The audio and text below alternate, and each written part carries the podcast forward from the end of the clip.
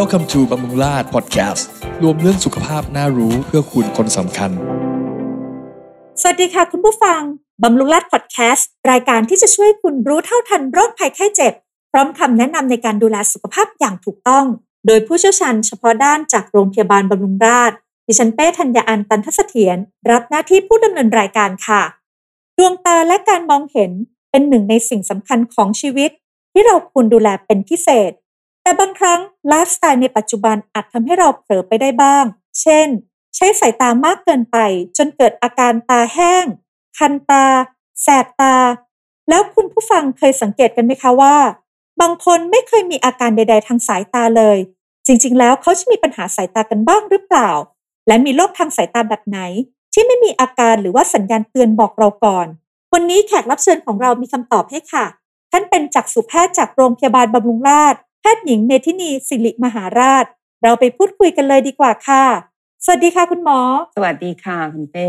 สวัสดีค่ะ คุณหมอคะถ้าพูดถึงโรคทางตาค่ะ ที่อาจเกิดขึ้นได้โดยที่ไม่มีสัญญาณเตือนเนี่ยมีไหมคะ แล้วก็มีโรคอะไรบ้างคะ มีเยอะแยะมากมายเลยค่ะคุณเป้แต่ว่าก่อนอื่นเนี่ยอยากจะทำความเข้าใจนิดนึงว่าการมองเห็นของคนเราเนี่ยก็เกิดจากการที่เรามีแสงส่องผ่านเข้ามาในตานะคะ แสงจะต้องผ่านกระจกตา แล้วก็ผ่านตรงกลางรูม่านตาของเรา ผ่านส่วนกลางของเลนส์ผ่านส่วนกลางของน้ำวุ้นตา แล้วก็ไปที่จอประสาทตาของเรานะคะ จอประสาทตาของเราเนี่ยเป็นแผ่นใหญ่ ๆ อยู่ข้างใน คิดง่ายๆส่วนใหญ่หมอจะบอกว่าเหมือนเรามองเข้าไปในลูกมะพร้าวอะค่ะ ก็คือเนื้อมะพร้าวชิ้นใหญ่ชิ้นนั้น แต่ว่าส่วนที่เราใช้ในการมองเห็นหลักๆเนี่ยเป็นบริเวณเล็ก ๆ นิดเดียวตรงกลาง แปลว่าอะไรแปลว่า ถ้าเราเกิดโรคนิดๆหน่อยๆอาการเล็กน้อย เราอาจจะไม่มีอาการการมองเห็นเลย หรือถ้าเราเกิดความผิดปกติของส่วนที่นอกเหนือจากบริเวณที่แสงผ่านเนี่ย เราจะไม่รู้ตัว มันมันจะไม่มีปัญหาการมองเห็นได้นะคะ ตัวอย่างเช่นบางคนเนี่ยอาจจะมีจอประสาทตาเสื่อม ศูนย์กลางจอตาเสื่อม แบบระยะแรก ๆ ก็จะไม่มีการมามองเห็นที่ผิดปกติ บางคนอาจจะมีต้อกระจกที่ไม่โดนตรงกลางเขาก็จะไม่มัวนะคะ หรือเบาหวานคนไข้ที่มีเบาหวานขึ้นตารุนแรง แต่ภาวะผิดปกติที่จอประสาทตาบังเอิญโชคดีไม่โดนตรงกลางเขาก็จะไม่มัวเหมือนกันนะคะ เพราะฉะนั้นจริง ๆ การตรวจตาถึงสำคัญมากต่อให้ไม่มีอาการใด ๆ ไม่มีแม้แต่อาการปวดหรือแดงหรือเครื่องเลยค่ะ อย่างนี้นะคะเราจะมีวิธีการสังเกตอาการของแต่ละโรคอย่างไรคะ ตัวอย่างเช่น ถ้าไม่มีอาการเลยก็ต้องพบแพทย์อยู่แล้วนะคะ โดยตรวจปกติเนาะอาการเตือนในบางโรค เช่น บางคนอาจจะเห็นเงาลอยไปลอยมา อยู่ๆวันดีคืนดีมองบนท้องฟ้า แล้วก็เห็นเหมือนขยะลอยๆทันทีทันใดโผล่มา ก็อาจจะเป็นการเตือนของการมีภาวะจอประสาทตาฉีกขาด หรือว่ามีเลือดออกในตาในคนไข้เบาหวานนะคะ หรืออยู่ๆมองเห็นภาพบิดบิดเบี้ยวๆอะไรอย่างเงี้ยค่ะ เป็นไปได้ ถ้ามีอาการเหล่านี้ส่วนใหญ่ควรจะต้องรีบมาตรวจนิดนึงนะคะ แต่อย่างที่บอกค่ะบางคนส่วนมากก็ไม่มีอาการใดๆเลยนะคะ เพราะฉะนั้นค่ะอาการแบบไหนที่ซีเรียสแล้วก็ควรต้องรีบมาพบจักษุแพทย์ทันทีคะอาการหลักๆ ก็คืออาการของการมองเห็นที่ผิดปกติไปจากเดิมที่เคยเห็นนะคะ แต่ว่าความสำคัญคือเราต้องเช็คตาทีละข้าง เนื่องจากว่าในการมองปกติถ้าเราใช้สองตาพร้อมๆ กันบางทีถ้าเกิดความผิดปกติในตาข้างใดข้างหนึ่งบางทีเราจะไม่รู้ตัว นะคะ เช่น ปิดตามองทีละข้างแล้วอยู่ๆเอ๊ะทำไมภาพบิดบิดเบี้ยวทำไมมีการสูญเสียการมองเห็นบางตำแหน่งในการมองเห็น เช่น ด้านบนมีเงามืดเกิดขึ้น ด้านล่างมีเงามืดเกิดขึ้น อันนี้ก็ควรจะรีบนิดนึงนะคะ แต่ถ้าเห็นพวกเงาเลยไปเลยมาอาจจะอ่าไม่ได้รีบแบบ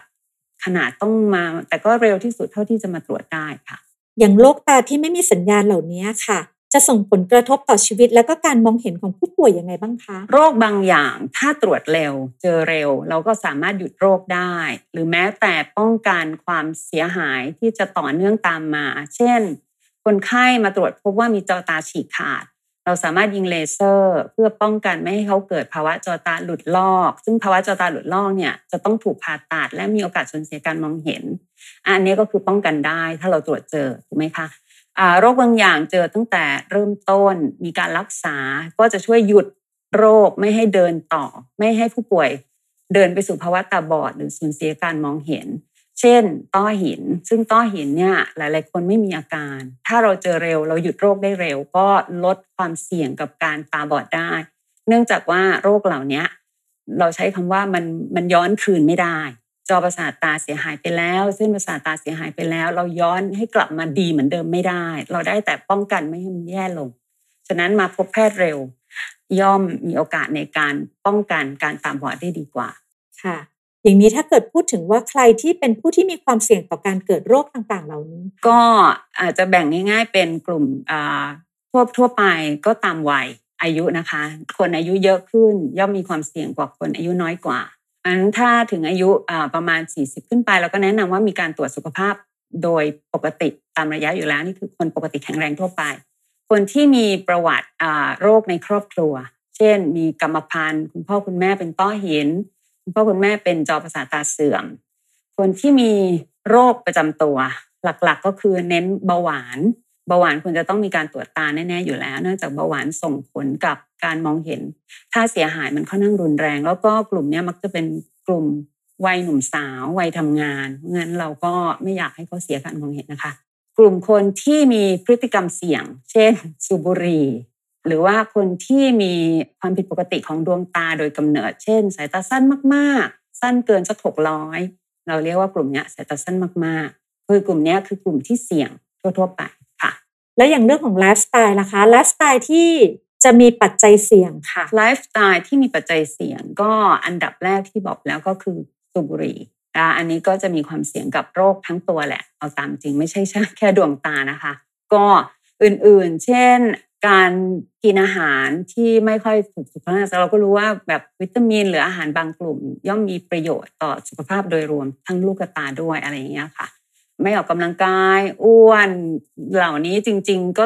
คือโดยคนส่วนมากมักจะตรวจสุขภาพตัว ก็ลืมตรวจสุขภาพตา จริง ๆ ก็ควรจะมาด้วยกันทั้งหมดทั้งตัวนะคะในปัจจุบันนี้ค่ะหลาย ๆ คนเนี่ยจะค่อนข้างติดจอค่อนข้างเยอะไม่ว่าจะเป็นในเรื่องของการทำงานกับหน้าจอคอมพิวเตอร์เอง หรือว่าติดจอโทรศัพท์มือถือที่เราจะต้องคอยดูตลอดเวลา ไม่ทราบว่าปัจจัยต่าง ๆ เหล่านี้เนี่ยสามารถเพิ่มความเสี่ยง ทำให้เกิดโรคตาที่ไร้สัญญาณเตือนได้ไหมคะ ก็จริงๆแล้วการใช้โทรศัพท์ หรือว่าใช้คอมนานๆเนี่ยอันดับแรกเรารู้เลยว่าหนึ่งคือทำให้ตาแห้ง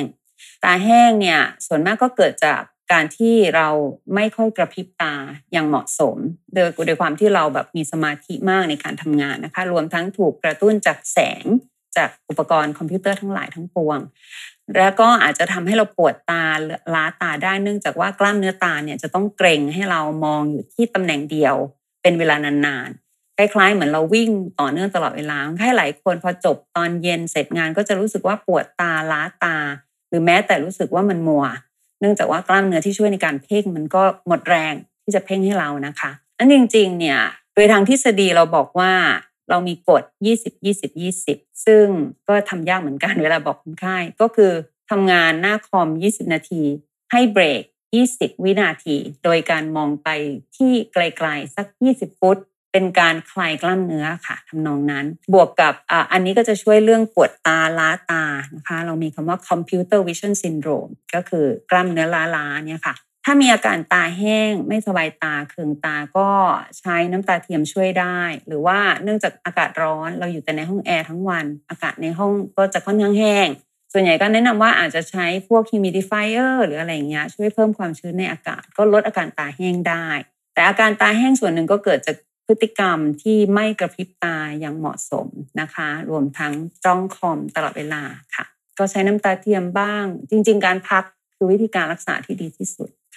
หรือว่าการดื่มน้ำนี่ช่วยไหมคะ ก็ช่วยได้อยู่แล้ว ร่างกายขาดน้ำวิตามินซีอะไรอย่างเงี้ยค่ะ กลุ่มนี้ก็จะช่วยได้ในกลุ่มที่อาการตาแห้ง แต่อย่างว่าค่ะถ้าไม่ปรับพฤติกรรม อาการมันก็จะเป็นเป็นหายหายซ้ำๆซ้อนๆอยู่อย่างเงี้ยแหละค่ะ ค่ะ อย่างการที่บางท่านค่ะใส่คอนแทคเลนส์บ่อยๆอย่างเงี้ยค่ะ จะมีผลด้วยไหมคะ จริง ๆ ถ้าถ้าเราบอกว่าเขาเป็นคนสายตาสั้นมาก ก็จะเป็นเหมือนที่บอกไปแล้วว่าสายตาสั้นมาก 600 ขึ้นไป อันนี้ต้องตรวจอยู่แล้วใช่ไหมคะแต่คนที่ใส่คอนแทคเลนส์บ่อยๆเนี่ยสิ่งที่ตามมาเช่น มีความตาแห้งง่ายกว่าคนปกติทั่วไป มีภูมิแพ้ที่ผิวเยื่อบุตา ได้ง่ายกว่าคนทั่ว ๆ ไป พวกนี้ก็อาจจะมีอาการระคายเคืองไม่สบายตา ซึ่งเขามักจะมาหาแพทย์ด้วยอาการเหล่านี้ แต่ว่ามีผลกับข้างในลูกตาไหมเรื่องจอประสาทตาอะไรอย่างเงี้ยค่ะ การใส่คอนแทคเลนส์ไม่ได้มีผลกับจอประสาทตา แต่ภาวะสายตาสั้นมีผลค่ะ ทีนี้ค่ะวิธีการในการรักษาโรคตาที่ไม่มีสัญญาณเตือนในแต่ละประเภทเนี่ยมีความเหมือนหรือว่าแตกต่างกันยังไงบ้างคะ ก็ต้องแยกเป็นโรคโรคไป เพราะว่าแต่โรคก็มีวิธีการรักษาที่แตกต่างกัน เช่น ตรวจพบว่ามีต้อกระจก อันนี้ก็อาจจะง่ายง่ายหน่อย แล้วงัวด้วยมีเริ่มมีการงัวบ้าง หรือต้อกระจกนั้นๆ มีผลต่อโรคอื่น เช่นทำให้ภาวะต้อหินแย่หน่อยก็ก็ผ่าตัดแก้ไขต้อกระจกนะคะ ถ้ามีโรคต้อหิน ก็อาจจะรักษาด้วยยาหรือแม้แต่การผ่าตัด คือแต่ละโรคก็มีวิธีการรักษาแตกต่างกันไป โรคของจอประสาทตาก็อาจจะมีตั้งแต่แค่เลเซอร์ ฉีดยาเข้าตาโดยตรง หรือแม้แต่การผ่าตัดทีนี้มันก็แล้วแต่ว่าโรคนั้นๆ มีความรุนแรงระดับไหน รักษาด้วยวิธีอะไร รักษาได้หรือเปล่าหลายคนนะคะอาจจะได้ยินเรื่องโรคต้อหิน แล้วก็โรคต้อกระจกค่ะค่ะสองโรคนี้เนี่ยโรคไหนอันตรายหรือว่าน่ากลัวมากกว่ากันคะต้อกระจก คือภาวะที่เลนส์ในตาเนี่ยที่เคยใสตอนเราอายุน้อยๆมันขุ่นขึ้นนะคะหมายความว่าเดิมเนี่ยอย่างที่บอกแต่แรกว่าแสงต้องผ่านเข้าไปในตาโดยผ่านเลนส์ที่ใสๆพอเราอายุมากขึ้นเนี่ยเลนส์ก็จะเริ่มมีการเปลี่ยนแปลงขุ่นขึ้นนั้นต้อกระจกโดยปกติเนี่ยเป็นโดยอายุเป็นความเสื่อมโดยธรรมชาติของร่างกาย ในคนไข้บางคนอาจจะเป็นเร็วหรือว่ามากหน่อยเช่น คนไข้เบาหวานที่คุมไม่ดี คนไข้ที่มีอุบัติเหตุมาก่อนนะคะ คนไข้ที่มีโรคโดยกำเนิดบางประเภทอันต้อกระจกก็ใช้วิธีผ่าตัดแก้ไข ส่วนมากคนไข้ต้อกระจกจะมีการเสื่อมลง หมายถึงว่าเลนขุ่นขึ้นช้าๆ มักจะไม่เกิดอาการรุนแรงแบบมัวฉับพลัน ปวดตารุนแรงนะคะ ยกเว้นชนิดที่เป็นเรียกว่าต้อกระจกแบบสุกฉับพลันก็คือเลนซึ่งจะเจอในคนไข้เบาหวานเป็นหลักนะคะ เช่นคนไข้ตื่นมามัวทันทีปวดตารุนแรง เพราะว่าตัวเลนต้อกระจกก่อให้เกิดความดันตาสูงอันเนี้ยซีเรียสหรือเลนนั้นๆทำให้เกิดต้อหินซึ่งเจอไม่บ่อย อันถ้าเทียบกันเนี่ยต้อกระจกอาจจะบอกว่ารุนแรงน้อยกว่าในคนส่วนมากนะคะ ส่วนต้อหินเนี่ยที่จะใช้คำว่ารุนแรงเนื่องจากว่าหนึ่งต้อหินมักจะเป็นภัยเงียบ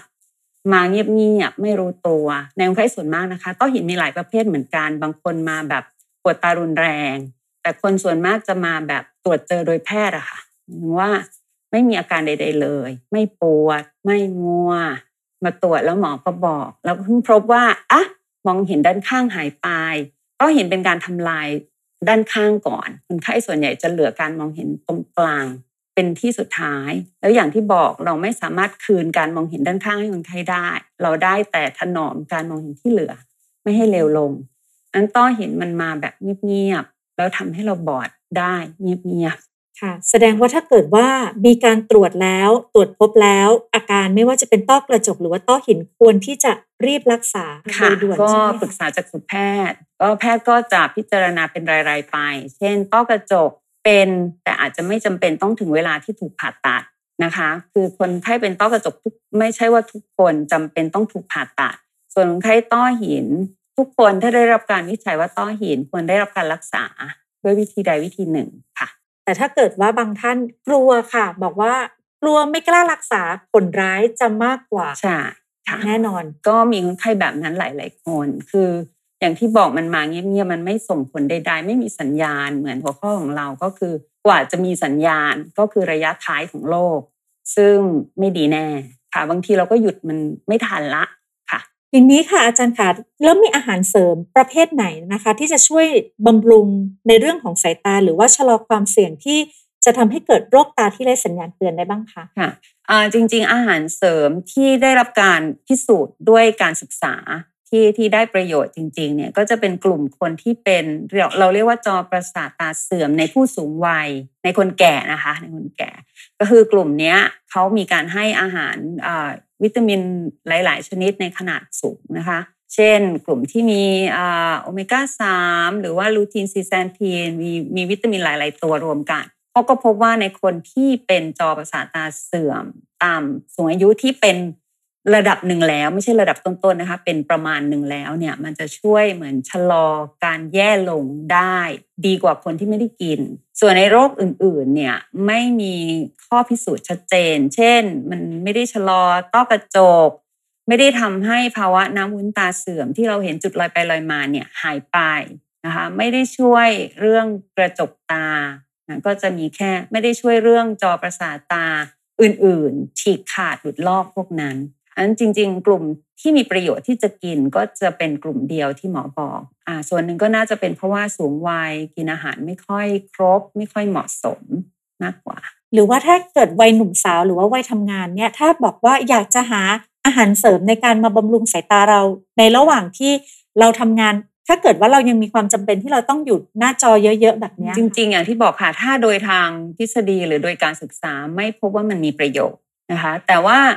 ก็คงไม่ได้มีโทษอะไร เราก็ไม่ได้ห้ามส่วนใหญ่จะถ้าก็จะบอกคนไข้ว่าก็เอาตามจริงก็เสียเงินอย่างเดียว ถ้าไม่ได้มีข้อห้ามใด ๆ ในโรคในร่างกาย จะกินก็คงไม่มีข้อเสียนะคะ แต่ประโยชน์ไม่ชัดเจนนะคะอันจริง ๆ พฤติกรรมหรือกินอาหารอาหารปกติเนี่ยค่ะ กินให้มันครบห้าหมู่ กินผักให้ครบทุกสี สีเขียวเข้มเข้มสีม่วงเข้มเนี่ยจะมีประโยชน์กับเม็ดสีในจอประสาทตาเราอ่า วิตามิน A ก็จะมีในพืชผักสีส้ม สีแดงอะไรอย่างเงี้ยค่ะ แต่ว่าจริงๆ เราก็ควรจะกระจายการกินเนื้อแดงก็มีประโยชน์พืชตระกูลถั่วอย่างเงี้ยค่ะ ส่วนใหญ่ก็จะบอกคนไข้ว่าสลัดสักจานหนึ่งที่มีผักทุกสี แล้วก็ใส่แซลมอนปลาทะเลอะไรเงี้ยค่ะราดน้ำมันมะกอกใส่ถั่ววอลนัทโอ้โหนี่ครบละพอละค่ะ ไม่ต้องกินอย่างอื่นแล้วก็ได้ค่ะ และถ้าพูดถึงแว่นกันแดดนี่สำคัญมากน้อยแค่ไหนคะเออสำคัญสำหรับบ้านเราที่แดดแรงเหลือเกินนะคะ เพราะว่าจริง ๆ แสงเนี่ยก็สามารถกระตุ้นให้เกิด เช่น ตาแห้งแย่ลง ต้อนเนื้อ ต้อนเนื้อก็คือมีชิ้นเนื้อเข้าไปในบริเวณตาดำได้นะคะ ส่วนใหญ่การใส่แว่นมีประโยชน์อยู่แล้ว ลดแสงที่เข้ามาในตานะคะ คนที่ทำงานกลางแจ้งแบบเยอะๆอะโดนแดดแบบเยอะ ๆ ตลอดเวลาแสงจ้าๆ ก็มักจะพบว่ามีเรื่องโรคอย่างเช่นต้อกระจก หรือว่ามีอาจจะมีเรื่องจอตาบ้างอะไรเงี้ยได้เยอะกว่าคนที่ทำงานในที่ร่มจริง เพียงแต่ว่ามันไม่ได้แบบมีอ่าเรียกว่าอะไรคะเทียบกับคนสูงวัย มันไม่ได้เป็นความเสี่ยงที่ใช่ใช่เลย แต่พบว่าใช่มันมีความเสี่ยงประมาณหนึ่งมากกว่าคนอื่นๆค่ะ อยากให้คุณหมอนะคะ ให้คำแนะนำในการป้องกันก่อนที่จะเกิดโรคตาแบบไร้สัญญาณเตือนให้คุณผู้ฟังทุกท่านค่ะ อันดับแรกง่าย ๆ เลยก็คือเราควรจะต้องมีการตรวจตาเป็นระยะอยู่แล้ว ถ้าเราไม่ใช่กลุ่มเสี่ยง เราก็ตรวจตาตามอายุนะคะหมายถึงเราเป็นบุคคลแข็งแรง เราก็มาตามอายุอ่าพออายุสักสี่ห้าสิบเราก็เริ่มมีการตรวจ แต่ละท่านก็จะได้รับการแนะนำว่าควรจะตรวจอีกทีเมื่อไหร่เป็นรายๆไป